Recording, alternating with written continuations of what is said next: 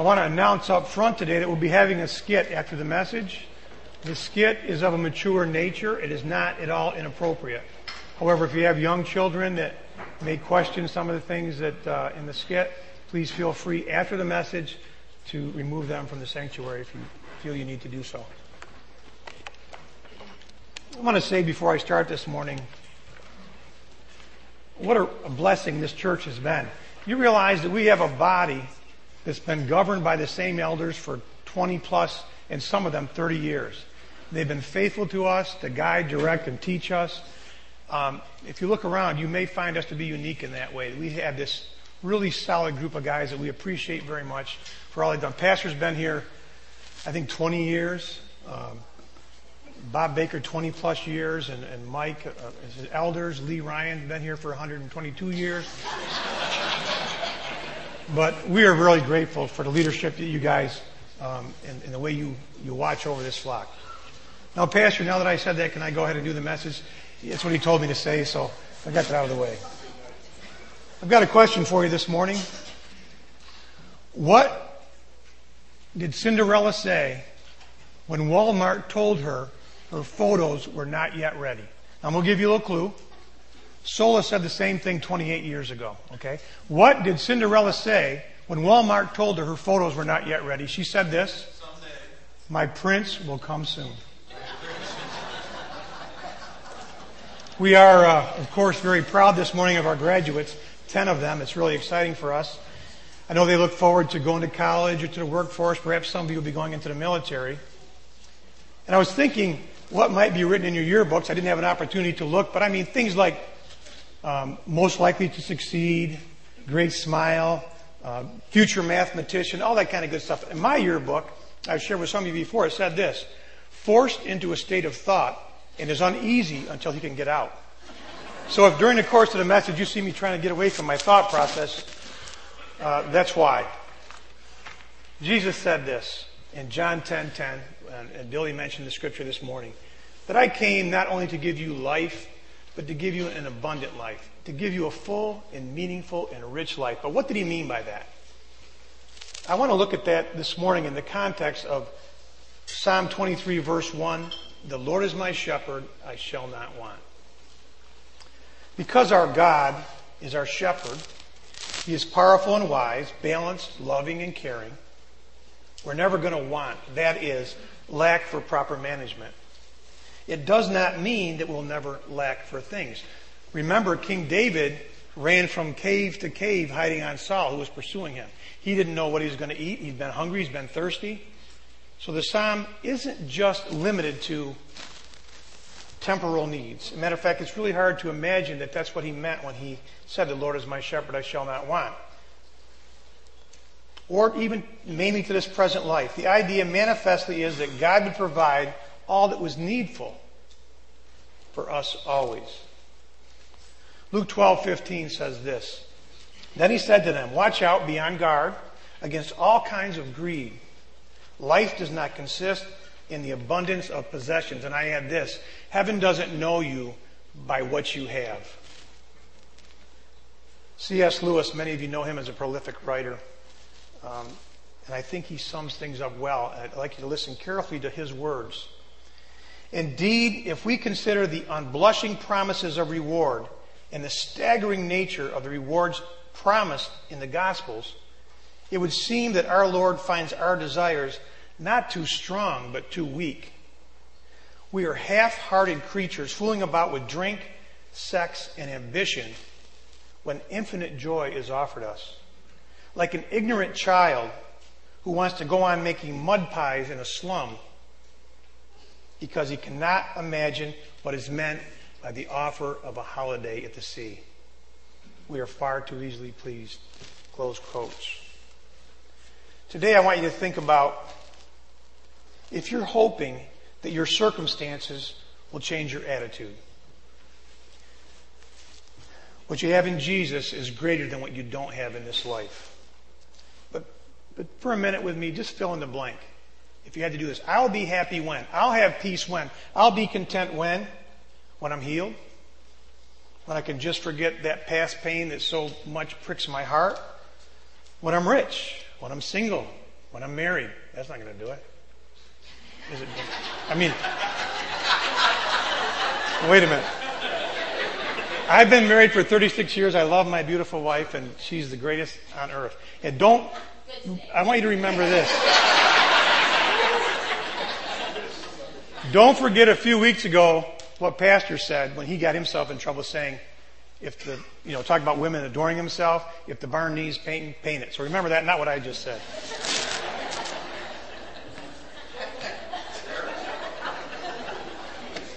When I'm famous, I'll be happy. What if your dreams never come true? Could you be content? As you know, I'm bringing this message today because God has been dealing with me personally in this area. My son has struggled with many different things. Many of you prayed for him, as you know. And I've caught myself going to the Lord saying, God, if you could just heal him, if you could just, it's not a bad want. I mean, it's a good thing to want, but God says, I'm your peace. I've broken down every wall. Look to me for your peace. Don't look to anything else, your wife, your, your husband, your girlfriend, your boyfriend, your school, that's not where you're going to find peace. And you're certainly not going to find it in the material possessions of this world. You're going to find temporary joy, happiness with a new car, right? Smells good for a while and then it wears off. Same old car. It's not where your peace is going to be found. What about, uh, I talked about fame and you're probably thinking, well, I never want to be famous. Well, has anybody ever played an air guitar before? You know, wah, wah, wah, wah. My air guitar is a wah, wah pedal.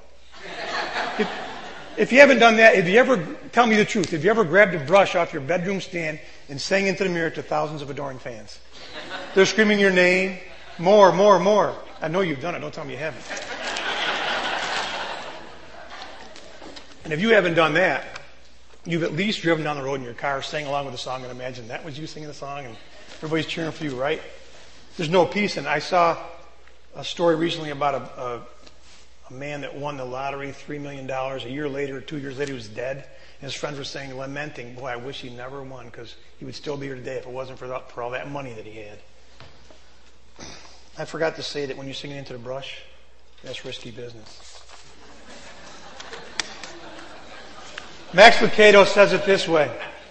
If your happiness comes from anything you deposit, drink, drive, or digest, you could be in the prison of want. There will be no peace in that. We're all very familiar with this scripture from Philippians uh, 4 11 and 12. Not that I speak in regards to need, for I have learned in whatever state I'm in to be content. I know how to be abased, and I know how to abound. Everywhere and in all things, I have learned to be both full and to be hungry, to both abound and to suffer need. The Apostle Paul said, I know what it's like to be rich, and I know what it's like to be poor. Listen, before he became a Christian, he would have been a Jewish leader. He served under Gamaliel. He was a Pharisee of Pharisees. You got to imagine he had beautiful robes, clothing, anything he wanted, right? And then he got saved, and abundant life kicked in. He started getting stoned and thrown in jail. But, but he had peace, didn't he? That's when his true peace really came in reality. He had no peace before that with all the riches of the world. But when he really came to know the Lord, even though he suffered a lot, that's when he said, I've really found my peace.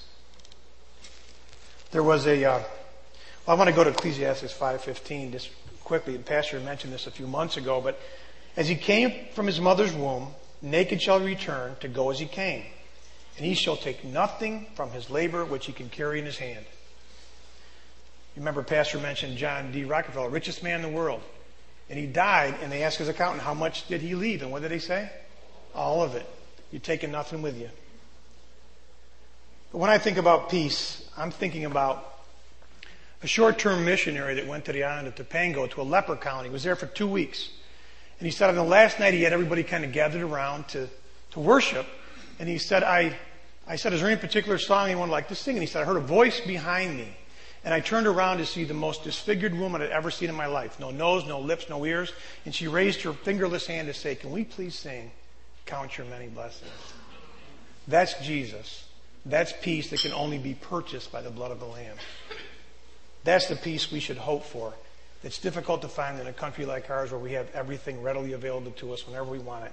But can you imagine getting to the place where this lady was that close to the Lord, where she counted her blessings? Love what God loves and hate what God hates, and don't be duped. Is anybody here? Well, this is a stupid question. Seen the Wizard of Oz? Everybody seen the Wizard of Oz, right? Well, think about it. this. Is a good analogy because you got Dorothy and Toto you got the tin guy, the lion and the scarecrow. And they're convinced that their answer will be found in the Wizard of Oz. So collectively they get together and they go trucking on down the Yellow Brick Road. And why? Because, because, because, because, because of the wonderful things the wizard does, right? And what happens when they get there? They're hovered in fear. And Dorothy's even humbly addressing the wizard and the great wizard, and there's resounding thunder, and there's smoke, and there's fire. And they're fearful of the wizard. Until what? Until little dog Toto goes across, grabs a curtain, pulls it open, and there's a little chubby dude with a big Bunsen burner and a piece of tin. The Wizard of Oz is a phony. He was a phony, wasn't he? The new car is a phony. The house at the lake is a phony if that's where you're looking for your peace. It's not that your wants are always bad. It's not bad. Listen, you're not more spiritual if you drive a brand new Mercedes Benz or you're driving a 1992 minivan. I'm not trying to make that, that connection, but I'm telling you what, you won't find peace in anything other than the Lord. Something else to be careful about. Don't seek the adoration of men. When people say bad things about Jesus Christ, they're always 100% of the time wrong. Always wrong. But when they say something bad about you or me, they're not always wrong, are they? I mean, we are flawed human beings that fail. The problem we have when you start looking to men for your direction, remember this, Paul commended the Bereans to be of noble character because why? Because they searched the scriptures daily to see if what he, the apostle Paul said was true. That's a good thing to do. And you don't have to worry about it in this church with our great pastor. But when you get out in the world and you start listening to different ones, I'm convinced of this.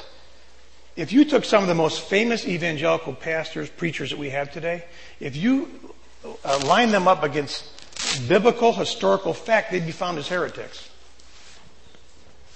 We can talk about that in a private setting if you want to sometime. I'll give you more things. I mean, different things that you've seen over the years that have come to pass. Uh, the Bible says if two or three gather in my name, you can ask for anything you want to. There was a time in the season when people were doing things like they thought, well, I can go lay my hands on a new Cadillac and claim that in the name of Jesus. It, it's, it's crazy. If God wants you to have a Cadillac, you'll have one. But I mean, name it and claim it, blab it and grab it, they used to say. Don't get duped by that kind of stuff. You want to lay your hands on something and claim it? I'll tell you what you got to do. You got to lay your hands on Philippians chapter 2 verse 3 where it says, do nothing out of selfish ambition or vain conceit, but in everything consider others' needs above your own.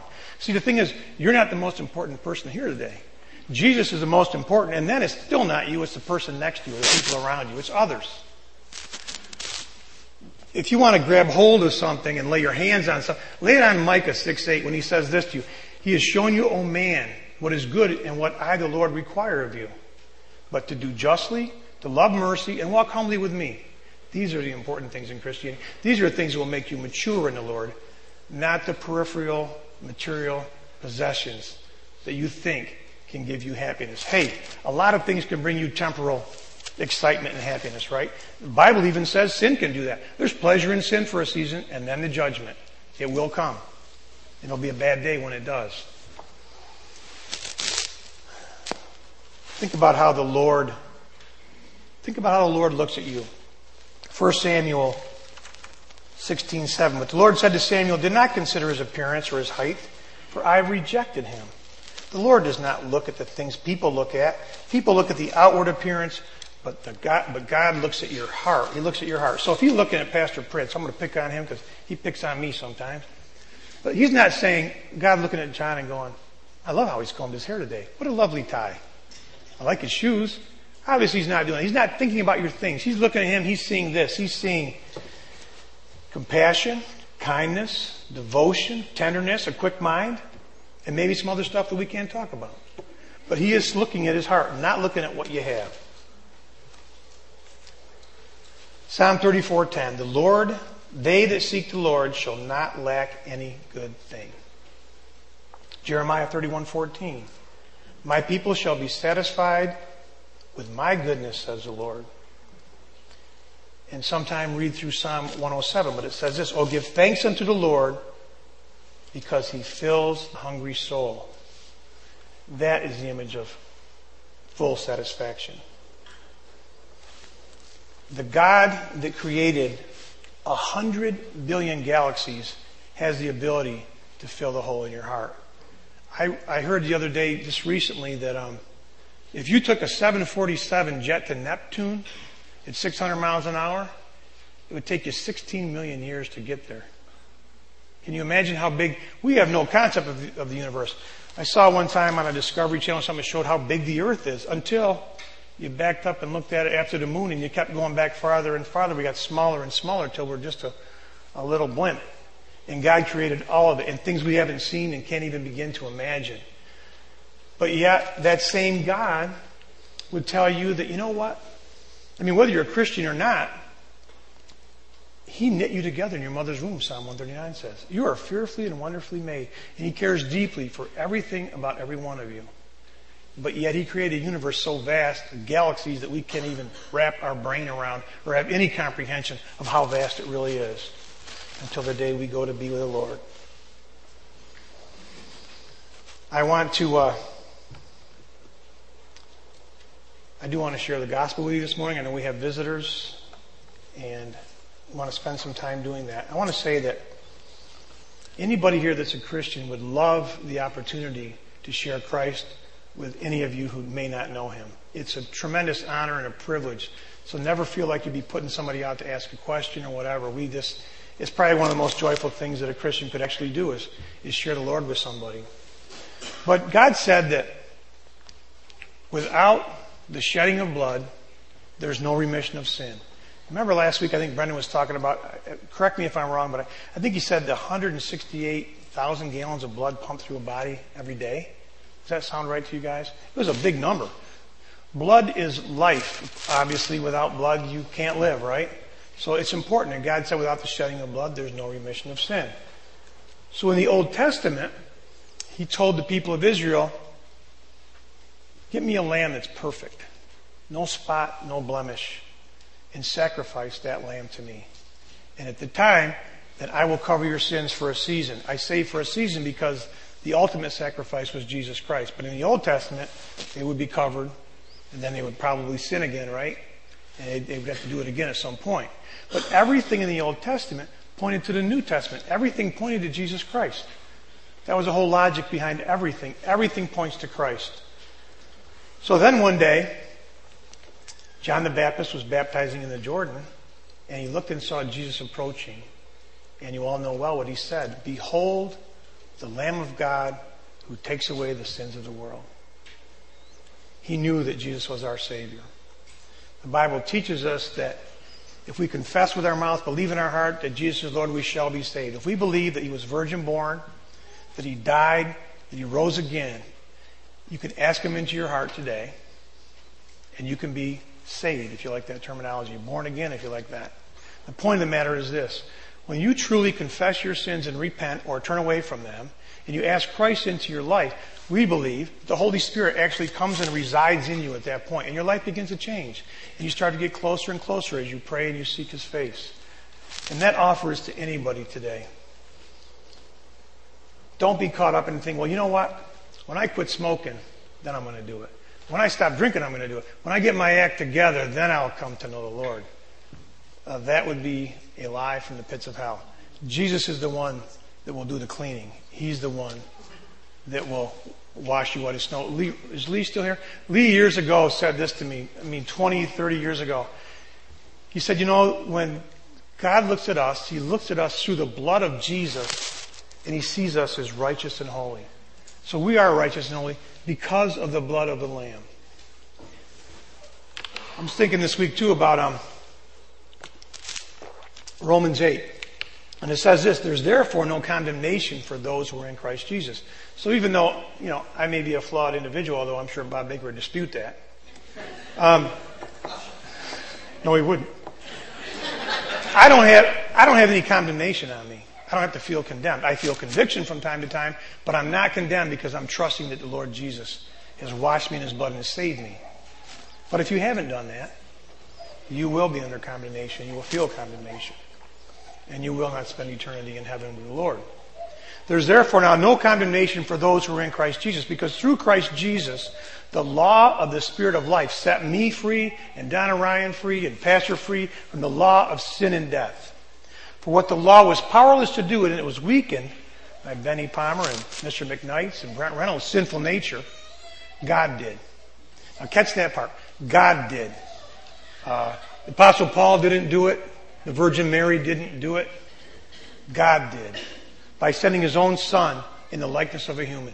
He looks like you and me. Pretty much. Longer hair, Nazarene, you know. But to actually be a sacrifice once and for all, and it's never ever going to happen again. It happened once in eternity. There'll never be another sacrifice. There'll never be another opportunity. Please understand that if you're here today, maybe for the first time, that God has brought you here for a reason. It may not be just a graduate is here, whatever reason. Think about this. God says to you today, today is the day of salvation. Not tomorrow, not the day after today. Don't leave this place without talking to someone, myself, one of the elders. Many people here that know the Lord would love the opportunity to share with you. Please think about these things. And to the young people, I want to say this to you. Many years ago, when I first got saved back in the 80s, early 80s, there was a Christian singer named Morgan Cryar. I don't know if anyone ever heard of Morgan Cryar. Maybe some of the older people. Maybe just me. And um, maybe I'm just making this up then. I guess it doesn't matter what I say because you don't know him.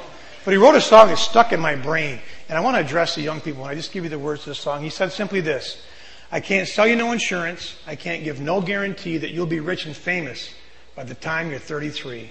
But I can promise one thing that Jesus promised me you'll have all the peace of mind your heart could ever need. So thanks to Jesus, you can have rest for your soul.